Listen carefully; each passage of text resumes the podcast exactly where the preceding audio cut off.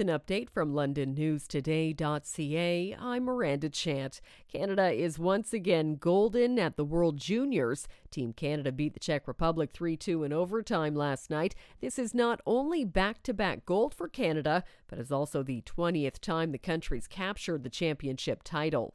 The London area's once red hot real estate market cooled significantly in 2022. The London St. Thomas Association of Realtors says last year saw the second lowest number of homes sold in a decade.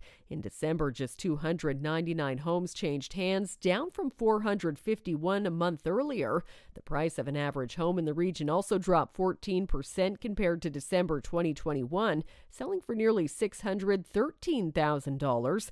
Inflation and multiple interest rate hikes are blamed for the cool down. Four workers are recovering after a floor collapse at a downtown London high rise that's under construction.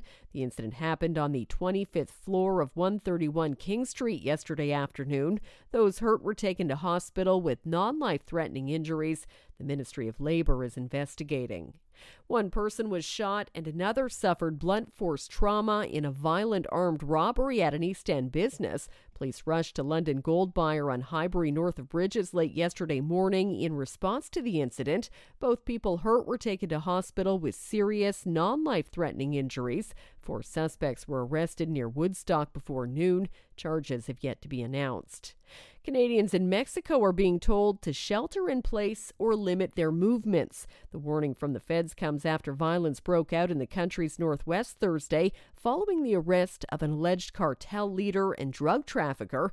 An updated travel notice says widespread violence has closed two airports. Global Affairs Canada says it's aware of Canadians affected by the events and is providing consular services. For more on these and other stories, go to londonnewstoday.ca.